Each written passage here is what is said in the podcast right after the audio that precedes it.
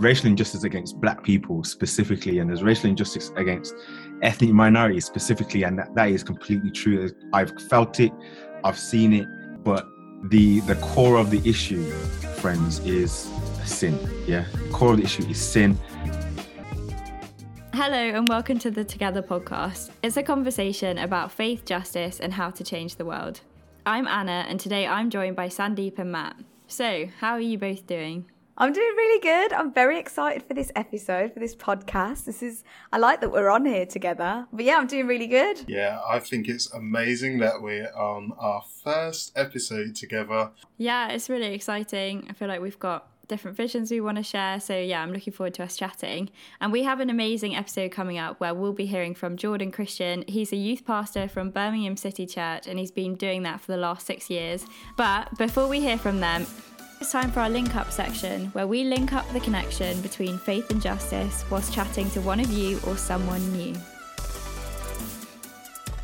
So we have a new team today, so we thought we'd spend a bit of time getting to know each other and for everyone listening to hear who we are and what we do. You know, it's brand new, we're here first time together and you lot probably don't know who we are. First of all, guys, shall we introduce ourselves and say what we're most looking forward to being part of? So Matt, start us off. My name is Matt. I think it's just getting to be more involved climate action, getting to speak to young people as well, and yeah, just really help share information and ways that we can work together to make a real change and impact in the world. Hey everyone, I'm Anna. I think I'm most looking forward to, there's a lot of like passion, energy, zeal for justice and for getting us together as a collective community. So I think I'm, yeah, just really looking forward to like my game being raised when it comes to justice work, but also being surprised at how amazing, like God, just being in awe of what God's doing through our generation. Yeah, and I'm Sandeep. I'm really excited to be on our digital comms team. It's so exciting. I think we're a great team. But I'm really excited to get stuck into this community of different people and get to know some of you young people as well. You guys are amazing, can I just say? So I'm ready to be blown away by you guys. But we're going to get a little bit deep with the questions now. So guys, it's a real get to know you segment. So this question is, what's something that people misunderstand about you? So Anna, you start us off this time. So you guys can't see me at the moment, but I have a nose piercing and for some reason people just think I'm a vegan because of it. But I think since living in Brighton, having mates who are vegans, I've just like absorbed some kind of like this vegan mentality or something. So lots of people think I'm a vegan. That's hilarious that people associate nose rings with veganism. I've never known that, that before. Is, I've never heard that I've before. Not. Oh, that's so... Is it like some kind of vegan starter pack yeah. weird mentality? Maybe. Do you know what? I've actually been thinking of getting my nose pierced as well. There are some really amazing vegan dishes out there. Oh yeah, I had vegan pizza the other day. It's absolutely brilliant. Like I'm not that. even a vegan, but I will do some These vegan promo foods. Right now. I think people do think that there's not a lot of vegan foods out there. So like some people even like, oh, can I eat bread oh, if I'm a loads. vegan? There are loads of different varieties that you can eat from. Matt, what are you most misunderstood about? So when people see me, I'm quite a tall guy. I'm six foot three. You are uh, tall. I can quite, second that. Uh, yeah. Quite broad as well, so people might think, oh, this this guy's quite quite a scary guy. Oh, you're like a teddy bear. You're not scary at all. Literally, yeah. I was literally just about to say that, yeah, pretty much. I am quite quite cool, calm, collected. And did you practice that alliteration? Cool, calm, collected. No, I, I didn't, but thank you for spotting that. Get a t-shirt with it on. I like that. I would say something that I'm misunderstood about the most is probably because I'm quite, I like to make lots of jokes all the time, even in inappropriate times. I think some people can misunderstand and think that I can't be serious or that I can't like, I, I can't take things seriously, whereas I can. I can at the right times. It takes me a while and sometimes I will be like laughing at the worst moments, but I can be serious. I say that while I laugh. That was our Get to Know Us segment, guys. I hope you feel like you know us a bit more now. And we want to, in the future, bring some of you guys on so that we can chat about this, get to know you, hear some of your questions. So if you have anything that you want to say, feel free to submit your own question to either our Instagram at We Are Tear Fund, or you can leave us a message on our voicemail. We're going to be hearing from our The Plug-In section, where we plug in to what's going on in the world, offering a perspective based on our faith. With Black History Month, as it's October, so we'll be celebrating Black history across the world. The theme this year is Proud to Be. Although celebrating and including Black history should not only be for one month, this is a chance to be intentional about listening to the stories and histories of the U K and the world that are often overlooked. So, what are we talking about today? We want to celebrate examples of Black leaders and history makers. When our history has been biased towards focusing on the achievements of white people, we are missing out on the full history of how real change and progress has been made. So what I thought would be cool is if we share stories of what we're most thankful for and inspired by from Black people pushing for change and justice throughout history. So, Sandeep, do you want to go first? Who are you most inspired by? Yeah, something recently that I've been inspired by is, I don't know if you all know of Reggie Yates. He's a very famous presenter. Awesome. I've always enjoyed watching his career happen. And, um, you know, something he made this year was a platform called Pass the Mic. And this is specifically for young people within the T V industry to kind of basically pass on knowledge, education, opportunities for the next generation. And I think I was really inspired by that because it was two principles of this whole movement, what he's created. And it's that one is passing on something to the next generation. Like, he's done his career. Well, he's still doing his career. He's not like, you know, old or anything. But, you know, he's, he's got all this experience and knowledge and he's wanting to pass it on. And I just love that. And the second thing I just love about that is about how he is creating opportunities for the next generation as well, to make sure that they have, yeah, the opportunities like what he's had, but opening it up to all people, all ethnicities, all races, and giving them a voice. And it's really a platform to do that. And that's something that's really inspired me, because I think that we need equality in the opportunities that are presented to our next generation, and especially people of different ethnicity groups, because there's more power and voice in different people than just hearing the same voices all the time. Mm. So that's something that's really inspired me, um, and that I've really enjoyed kind of watching flourish and grow throughout the pandemic, I think. That's awesome. What about you, Matt? Anything inspired you lately? Uh, so there's this athlete named Jesse Owens, and in nineteen thirty-six he went to Berlin to compete for the United States in the Summer Olympic, and at that particular time Adolf Hitler was using the game to show the world a superior Nazi Germany. And yeah, Hitler was pushing this idea that the Aryan race was superior to basically Black people. So what actually happened was that Owens ended up winning four gold medals for the U S A. Uh, he won the one hundred meter sprint, uh, the long jump, he won uh, two hundred meter dash, and he also won the four times one hundred relay race with the team. Yeah, it just really showed how how wrong, I suppose, that way of that way of thinking and operating was. Sadly, though, when he returned to the U S A, he wasn't celebrated in the way that some of the athletes were. Um, they all sort of encountered racism within the U S A. And I suppose what that just kind of reminded me of was how, despite the U K team, the England team getting a lot further than it has previously in the Euros, uh, this year, many footballers received quite a lot of online racial abuse, and just kind of really showed how we still have a long way to go for a portion of society in terms of how they treat other people. Yeah, that's really cool, Matt, about Jesse Owens just completely proving all of these assumptions of superiority wrong. But at the same time, it's sad to see the parallels of that in nineteen thirty-six to now, and still the racism that so many Black people face in sporting.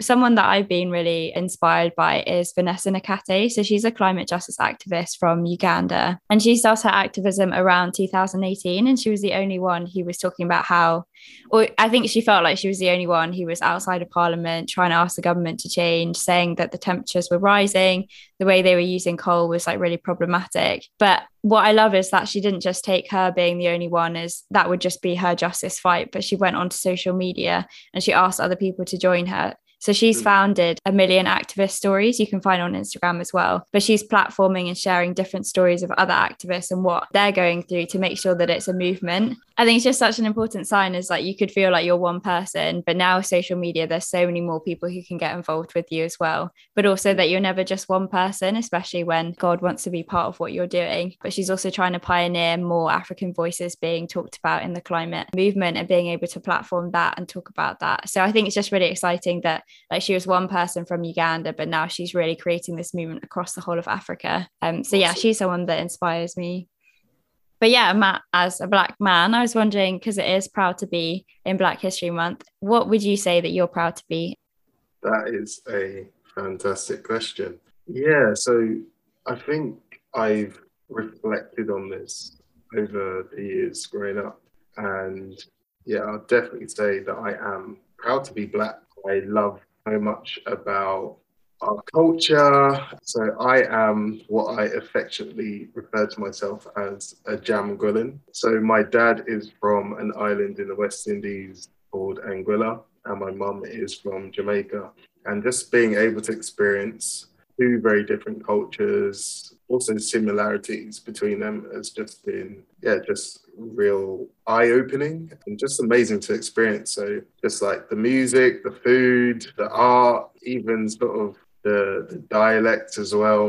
Yeah, it's just been amazing to sort of experience that. And I love what Black people bring to the world culturally as well. So over lockdown, there were all kinds of crazy challenges that Black people are creating and people are joining in from. So I love how when, say, for example, the metaphorical party is happening, everyone gets invited, you know. That's really cool. I- I love that, Matt. Thanks for sharing, because that's really, I think it's inspiring to hear like what we're proud of in our mm. identities and things like that. I think it's really important to affirm it and say it and, and celebrate that. So I love that. Guys, big question here. Black History Month, as we said at the beginning, is like, obviously it's in October, but we want to go past that, and it should go past that. It shouldn't be constricted to just a month. There's so much to celebrate, and actually we don't need the restriction of it. But how do we make sure that it's not just one month that we're talking about Black history, but how do we keep being intentional about celebrating this beyond the month of October? I think it's just not waiting a whole year to celebrate people that are doing interesting and amazing things. Like the, the month exists because it doesn't happen, but in terms of celebrating Black voices, Black contributions, we need to get to a point where this month doesn't necessarily have to exist, because people are celebrated all the times, and yet not just being sidelined or, or ignored all the time. I think we are collectively a society, and so that society should equally celebrate everyone's contributions and any and everyone's um, additions and what, what they bring. Yeah, yeah, I totally agree with that. And I think as well, if you catch yourself doing anything in the month of October that you wouldn't have done like a different month, I think ask yourself why, and then just keep that momentum going. Or when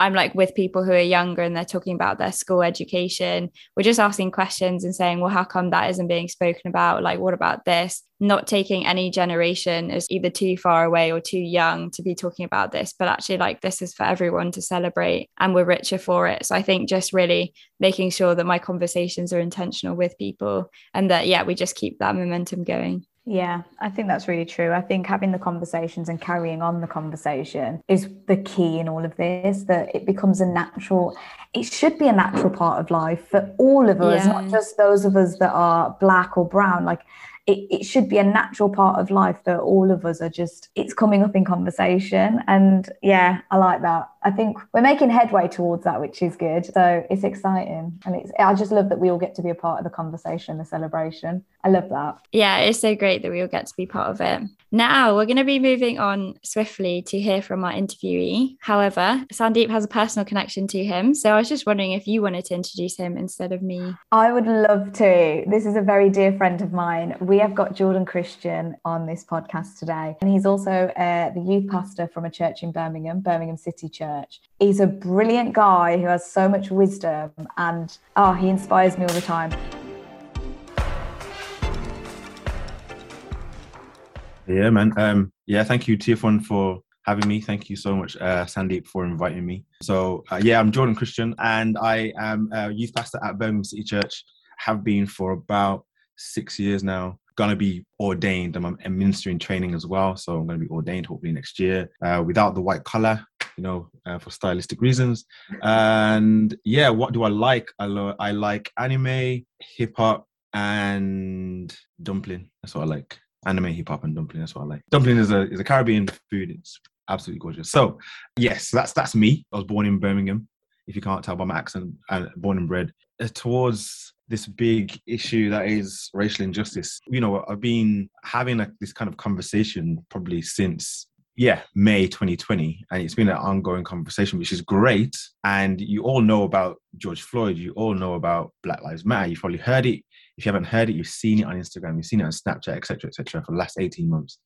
And having this conversation is it's a big deal for a lot of ethnic minorities, and it means taking a, a foot in the right direction, taking a step in the right direction. That's what it means. What is racial injustice? And I, I think that's a hard question. I think that's a really hard question um, because it's so big.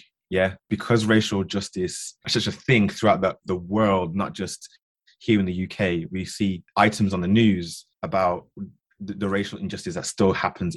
Uh, and when it comes to our country, a lot of the time we see racial injustice in forms of maybe it was a hugely violent attack and, and it made the headlines, and now there should be something, something should be done about it. But for, for me, racial injustice is very basically a sin. End of story. Racial injustice is, we need to look at it as, as sin. It's the culmination of sin, or it's, or it's an expression of sin, where people of a different of a different colour or a, of a specific colour don't get a job, or aren't offered the same opportunities, or aren't allowed in particular places, or don't have the same privileges, or are attacked, or are uh, slandered, or given uh, not even just a, a disadvantage, but presented with so many disadvantages that they don't know how to do life. And that is what racial injustice is. And it's obviously, again, not just in our country, not just global, but it is a historic issue. Historically, throughout the world, throughout the Bible even, race has been an issue. There was a time during the uh, Black Lives Matter protests in America and in, in the U K where I felt so overwhelmed with everything that I was hearing. As a young black man in Birmingham, I felt so overwhelmed. The main reason why I felt so overwhelmed is because what was happening out there across the pond over the Atlantic felt very real to me here. Now, there wasn't any racial injustice happening to me at that time, in that moment, but this, these floods of memories, these floods of, of occasions where I've felt those moments of racial injustice just came back to me. And so my emotions came back to me as well. Feeling those things, I definitely had, you know, pent up emotions about how, what I can do, where, you know, and where I could go with this, what can, what I can do in my youth group, what I can do in my church, how we can fix things. And one of the biggest things that God ever said to me in that moment, and I think I remember sharing this uh, over Urban Collective podcast in a sense, was guarding my heart about it. Yeah, guarding my heart because of all our, of that sin that I can see in the world that I relate to, and I just want to do something about it. Now, fixing it, being a, a big part of the solution and fixing that issue of sin is obviously Jesus. We know that he has come to correct so much, and that's one of the things that he's come to correct. But what do we do to fix it? What do you do to fix the issue of someone get, uh, getting less pay because they're darker than the other guys on, on staff? How do you fix the issue of racial slurs happening at the back of a taxi when a taxi guy, taxi driver is just trying to take one person from A to B? Like, how do you fix those systemic issues or those social issues when it's such a big item that it feels like not one of us, not even one of us could do something about it, not make, not make a dent in it. For me, again, having those all, all of those emotions, I don't think I could fix anything. God was saying, guard your heart. And yes, I think some of the issue is in uh, the, the systems, but I also think some of the issue is uh, in our cultures. So on a lower level in our society, there's a lot of our cultures that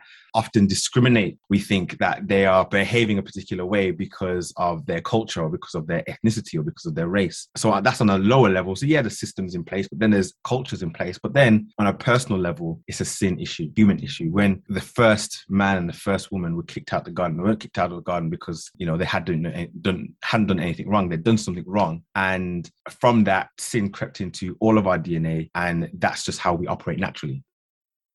I think I'm being a little bit unorthodox by going the route of the the, the Christian. Um, you know, I'm a I'm a black Christian, or a I'm a Christian who's a black man, and a lot of people will take the the avenue or the perspective of, especially because it's Black History Month. It's, you know, okay, there's there's injustice, there's racial injustice against black people specifically, and there's racial injustice against ethnic minorities specifically, and that, that is completely true. I've felt it, I've seen it, and it's completely true.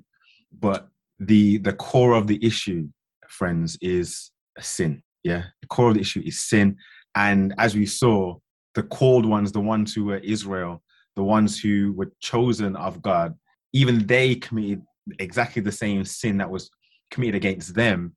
They oppressed other people. They committed injustice against other people. And some of it was actually racial. Some of it was like, well, they're not our kind. They're not our caste. They're not our, they're not us. They were racially unjust towards other people. This idea that God has something to say about it should influence what we have to think about it. The fact that God has something to, something to say about it means that we have a way of, of should have a way of thinking, should have a way of of of pursuing uh, racial justice itself. How can we make uh, steps towards racial justice? Um, what are the kind of things that you can do to be an ally to your circle of influence? Uh, what kind of things that we can are the things that you can do Uh, to work towards racial injustice? And I think one of the things you can do that helps curb racial injustice is all about what you can see and what you have felt and experienced. Taking an example from your own life, when you've maybe suffered from a microaggression or you felt some kind of injustice, it's personal, it's social, it's systemic, it's an issue, and we need to do something about it. You're right. But the first thing Uh, you need to know is and want to do is want to do something about it. The second thing I'd probably say for us to all walk forward uh, towards racial justice, actually remembering that you, we should be loving our neighbor as we love ourselves. You know, there's a whole theme and a whole message of hope throughout the Bible. There's a whole theme and a whole message of faith throughout the Bible. There's a whole theme and a whole message of love throughout the Bible. And that message and that theme of love is coming from the place of, well, actually, I want to, I, I want to move in the direction that God's moving in, and I want to come around you. I want to support you. I want to, want to help you. I want to understand you. And a lot of those, uh, uh, a lot of those things can be achieved by simply asking questions. Um, if you don't feel like you've ever said, okay, what is racial injustice to you, or how do you feel about this, or how do you feel about that, to someone who's of a, either another ethnic minority or black, st- start there, start asking those questions. The quick wins that I can uh, offer you here, uh, you know, again, being an ally to your circle of influence would uh, would be, the first thing would be to challenge discriminatory, co- discriminatory comments whenever you hear them, no matter how seemingly flippant. I often, in our uh, workspaces, uh, me and my friends will talk about what's called a, a kind of, there's a way to understand or fit in within your current environment, because you don't want to feel the racial injustice.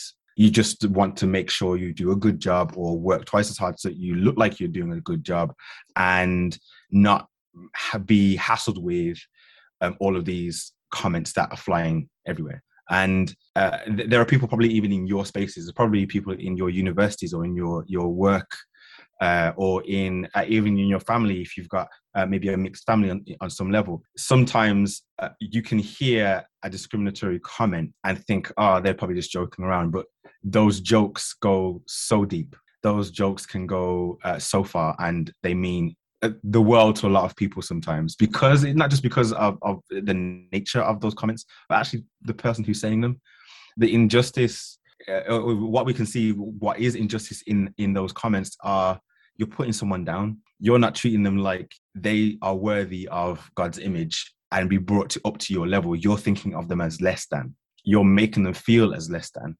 So those discriminatory comments, those the slanderous remarks, they need to be put a stop to. You know, and again, they start with the beginning. They start with the the, the person. The second thing I'd say is about uh, finding a safe space for yourself and others to discuss uh, their struggles without trying to explain or excuse. One thing we have as a as a kind of a movement encouraged our youth workers to do is to create a safe space so that when young people or people your age try and find a safe space, they can ask questions. They can ask questions of uh, those who are Indian or Pakistani or Afghan or Hong Kong, uh, Hong Kongese or um, Chinese or uh, a different caste when they're Indian. Like, if there are no people in these spaces, I suppose in one sense you've got an advantage to say, well, actually, I I can I can be okay with asking these questions, and there's not not going to be any repercussions. But if there are people in those space in in your spaces that are of an ethnic minority, I'm going to ask you to ask that question and be bold. You know, find that safe space where, where you've got a friend maybe who is in the same lecture as you, or in the same, you know, college class as you, and just just find that that friendship space and ask questions. You know, um, you might not know what to say, but asking questions is a really, really good idea. Thirdly, avoiding uh, being dismissive or questioning the experience of someone who reports having, uh, you know, experienced racism. Now, it's, this is not to say that you you do this by default, that you dismiss racism at, by default. You know, I got a gauge of, you know, how interested you are in in in thinking about racial injustice um, earlier when I asked the question. But I'd avoid, you know, dismissive um, or questioning the experience of someone. So as much as I'm a speaker now and I've told you my experiences, um, you can believe me. But your friends or your your you know people in, in your circle of influence, maybe it sounds so bad that it's so unbelievable. But what you can do for them, if they've come to you and confided in you and and found a safe space in you, uh, listen, they they're kind of giving you some trust there, and you can you you can um, uh, use that to say, you know what, yeah, you can find a safe space in me. I'm a, you know I'm a Christian, maybe they're a Muslim, and um, and you're a Christian, and you're like, yes, I'm a Christian, but you can trust me. And it then means, you know, you're sh- highlighting, you're showing them the truth and the love of Jesus. So avoiding being dismissive is one way to go as well. Another one is being open to learning. There are those who don't seek out this kind of wisdom, this kind of advice, this kind of format, forum. Loads and loads of people who aren't seeking this, even after the George Floyd um, incident. And, you know, it, that, that's what's so um, discouraging for a lot of people. A lot of people don't want to become an ally. A lot of people don't want to uh, work together to make steps towards racial injustice because of, of fear or because of um, confusion, or they don't want to step on anyone's toes. Or if you have a passion for justice, and if you have a passion to see God, uh, Jesus' kingdom come and his will be done, you, you will be open to learning. Yeah, you'll be open to learning your friends, who they are, how they've been, what their up- upbringing's been like.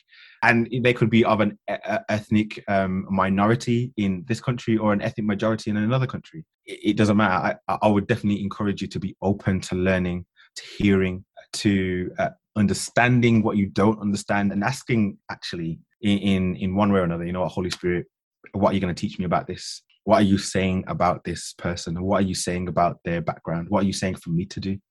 And that's another way that you're learning, because you're receiving and you're being um, humble and walking with your God in, in a huge sense. And then uh, lastly, uh, before I get into some uh, resources, ask about racial justice and discrimination as part of your curriculum. Um, now, I mean curriculum in your schools, in your politics classes, in your lectures. Ask about it. You know, um, how many black sci- female black scientists are there in uh, biochemistry, um, uh, the biochemistry field? How many uh, Middle Eastern uh, construction workers are there, and is is he overrun? Like asking those kinds of questions, and in your field, if you're studying, if you're working, is one of the uh, best ways to go. And even if you don't have any people of color within your your youth group, or within uh, maybe even wider than tier funder in your church, just asking certain people about their experiences and about your curriculum is, again, another way to go. Th- these are just really quick wins. There's a lot to say on racial injustice. A lot of the learning stops at what's happening right now or what's happened with George Floyd. But actually, again, like I said, it goes back further than that.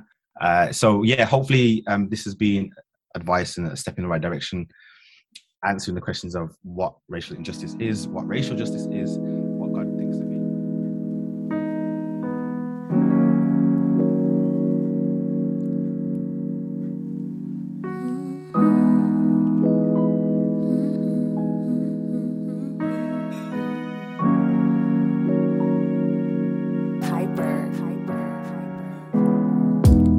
was once told that I wasn't liked because of how I portrayed myself. A bit too loud, just a bit proud, and all of the above. I've been told for a girl that just couldn't handle my tone. I can't lie, growing up I always felt alone, being amongst so many people, yet I struggled to find a group of my own. I envied those who had B F F friendships, best friends for life, someone they could call, have breakfast with and exchange gifts. I remember praying to God for a group of girls. God, bring me a group to help manage this world, a group where I can empty my thoughts, a safe place where I can feel as whole around those, where I can finally feel like I belong. But God gave me sisters. Through Christ I have found a place, a refuge, a safe home, a group of women that strive to uplift each other's song. When I am a hand, they become my feet. A relationship through Christ is where we meet. When I fall, I trust that they will find me. So for now it's okay to feel like you don't belong. Out of place in school, prefer to hide your face, but in faith you will find a place to not be in a group of girls, but a sisterhood, and help build a kingdom in this world.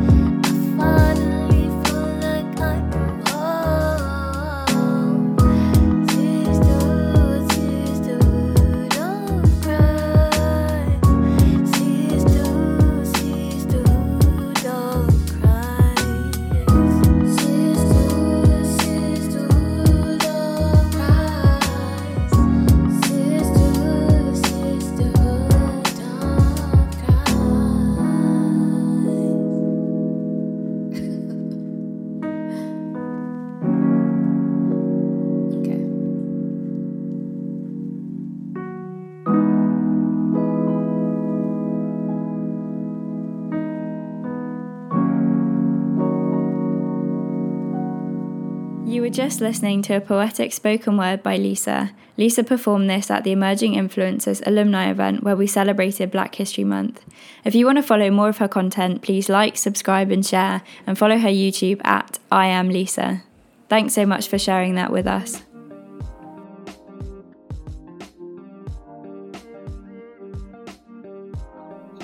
That was so great to hear from Jordan in the episode we just had. But I want to know, what stood out to you guys, Matt and Sandeep? Yeah, I just really liked how Jordan brought the whole thing around uh, racial injustice back to it being ultimately sin, a sin-based issue, and how he had to sometimes guard his heart from other people's actions, like especially during things like Black Lives Matter conversations. And yeah, I could definitely relate to that feeling. There's been times in the past, like even in relation to church, where I was going to an event with some of my friends and the person on the door was trying to stop us from coming in. And we told them, oh, we're here for this event. And they still didn't want to let me and my friends in. And it wasn't until our youth leader came along and she said, why are you trying to stop them from coming in? They're here for this event, and that she finally let us in. And then we, we went upstairs for the event, really good event as well.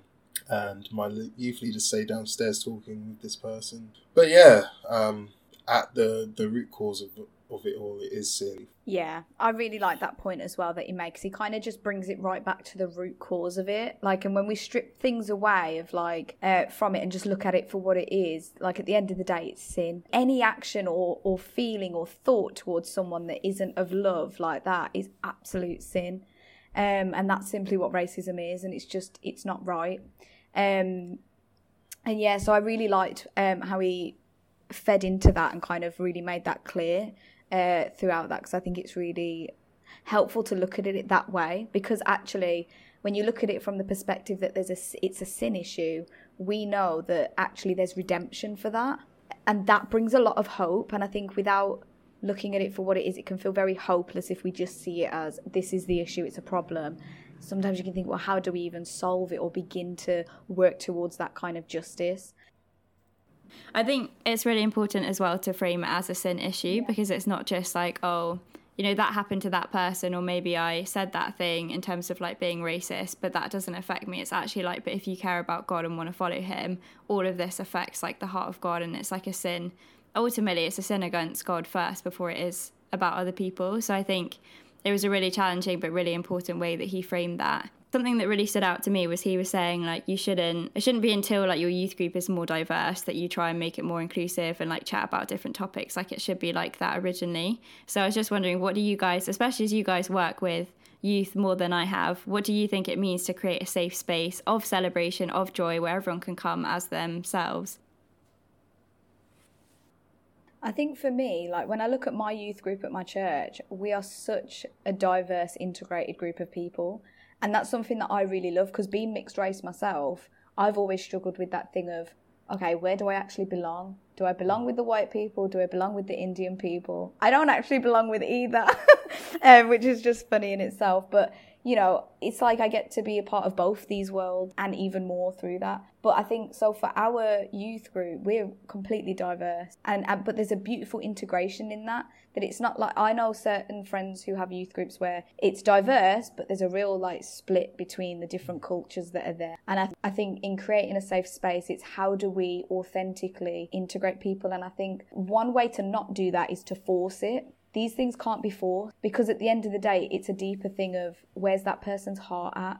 It's got to be mm. an authentic thing that happens naturally. So for example, if there's someone who's never actually been around someone of a different race themselves, they need to experience something new for starters, because that's really sad. And, it, and it's a shame that, that there are many people that maybe haven't yeah, been integrated or grown up in a diverse area or things like that.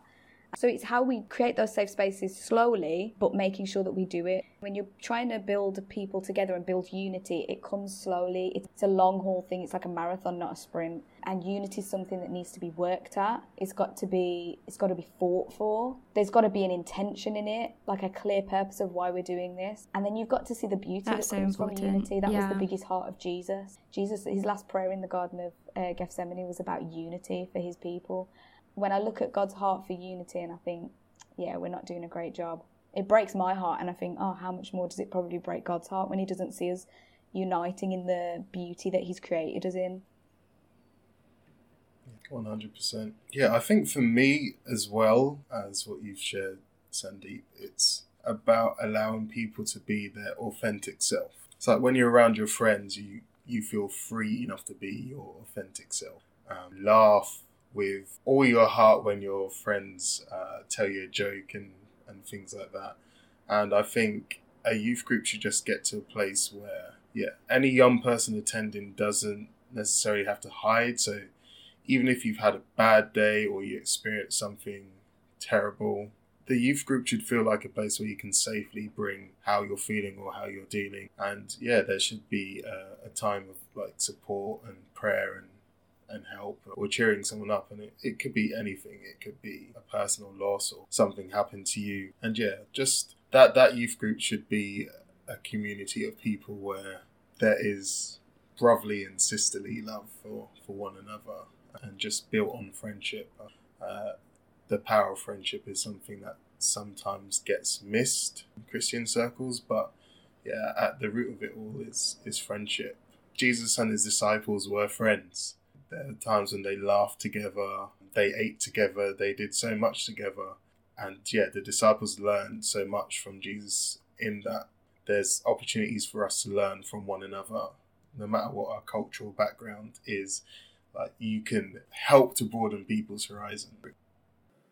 Yeah, and I think you just made such a like amazing point about what church is supposed to be like. Like, if you're going to church and it's the same as you, and like everyone looks the same, everyone acts the same, then we're not being part of like the body of Christ, because it's all about that diversity, but with unity.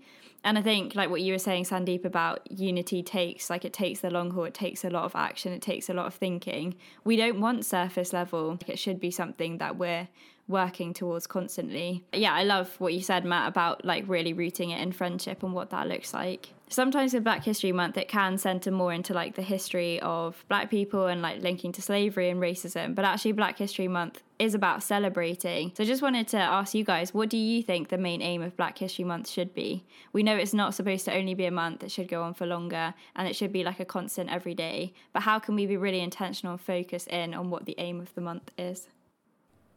Uh, yeah, so I think for me, I feel like Black History Month shouldn't have to exist, but I understand why it does exist.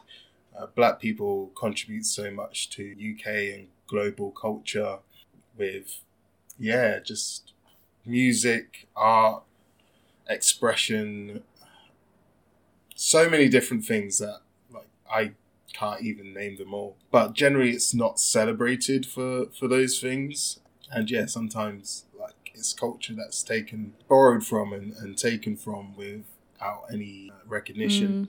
Mm. Uh, so yeah, I understand why Black History Month exists. Um, and I think it should just be that a celebration of amazing people who are contributing to society, contributing to our yeah. culture, even contributing to God's global church. Like so many amazing preachers and teachers and theologians who are having massive impact on people's lives. So yeah, definitely it needs to be all about celebration for me. And I think it depends on who who the person is when it comes to what the aim of Black History Month is, because I think uh, yeah for for all of us it should be celebration, but for a, a big portion of people, a part of that will be repenting and lamenting.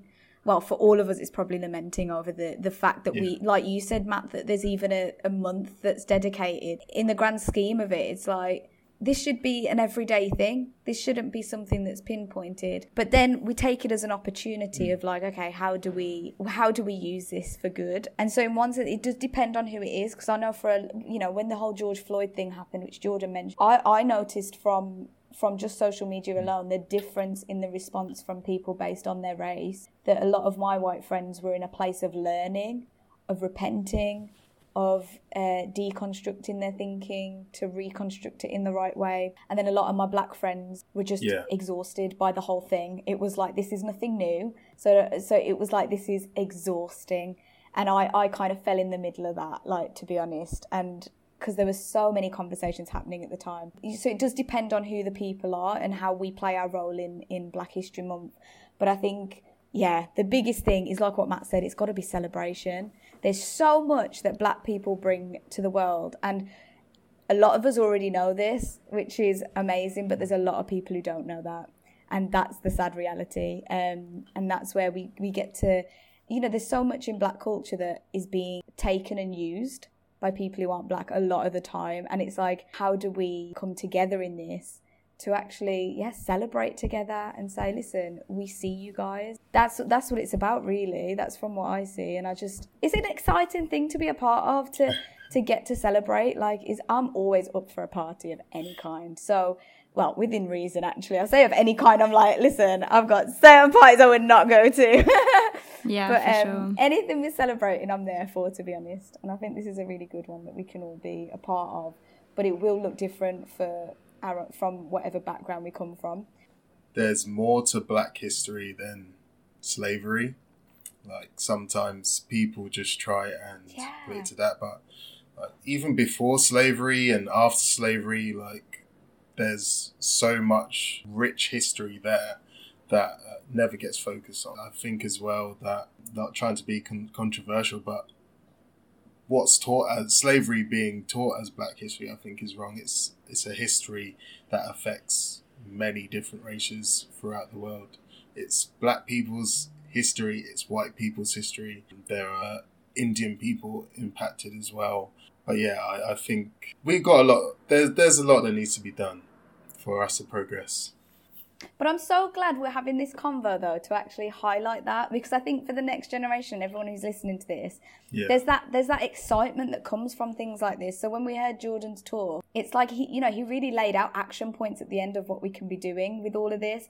And that gets me excited when we have, like, it's not just talking. It's like, okay, how do, what do we do from here? Definitely. Like, how can we all get involved in this? How can we you know, strive towards that unity, towards that justice. And that's really exciting. Yeah, no, you're so right. I think with this generation as well, like, we don't have to repeat the same mistake. I think especially like as a white person myself, like, we don't have to repeat the same mistakes of like the past, and it's a chance to actually unite and partner with the new and what God wants to do and what he's redeeming.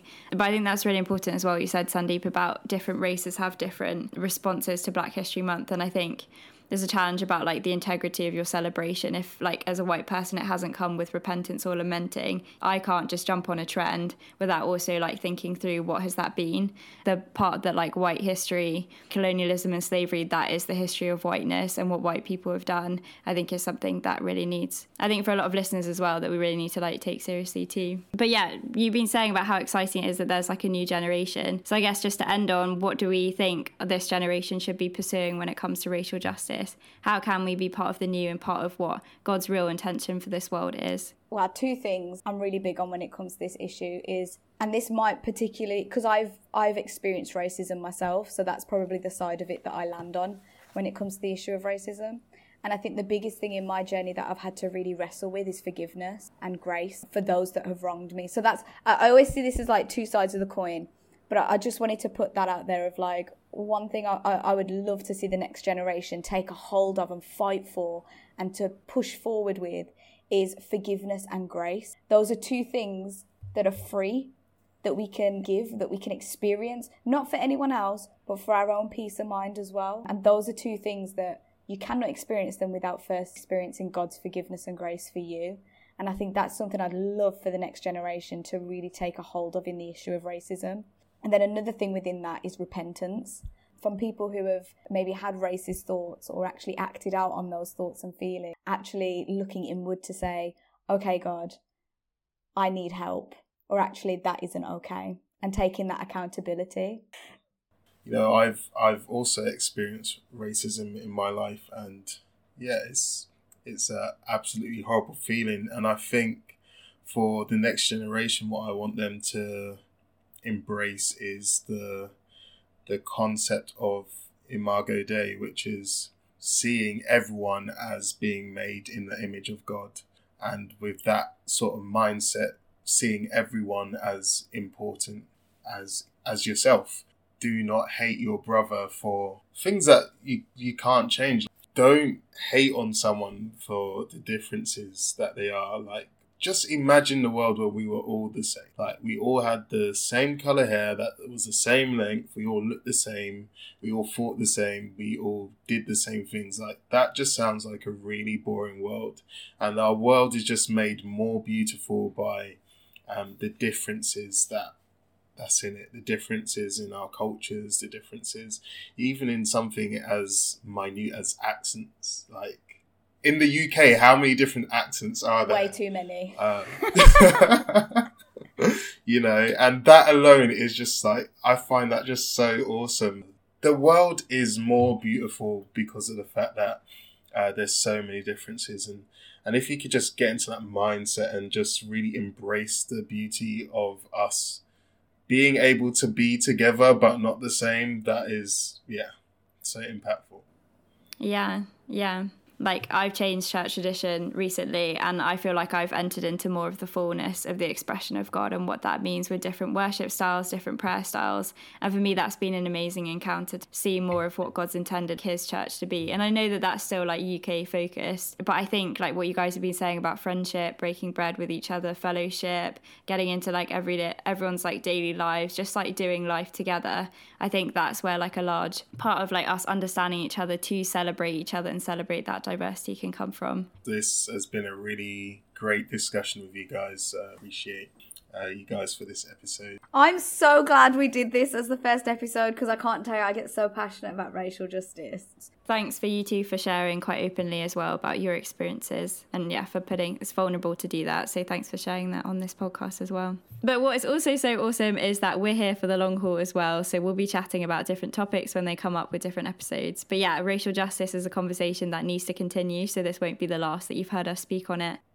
But if you want us to talk about anything as well, let us know. Again, send us a D M at We Are Tear Fund.